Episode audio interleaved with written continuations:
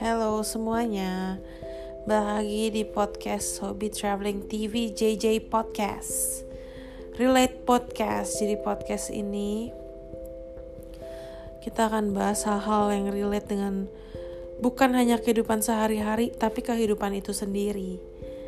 Nah hari ini kita bakal ngebahas tentang Emangnya harus ya pakai barang branded? Apakah barang branded itu benar-benar kalau kita udah di sukses punya uang kita harus nunjukin memiliki itu.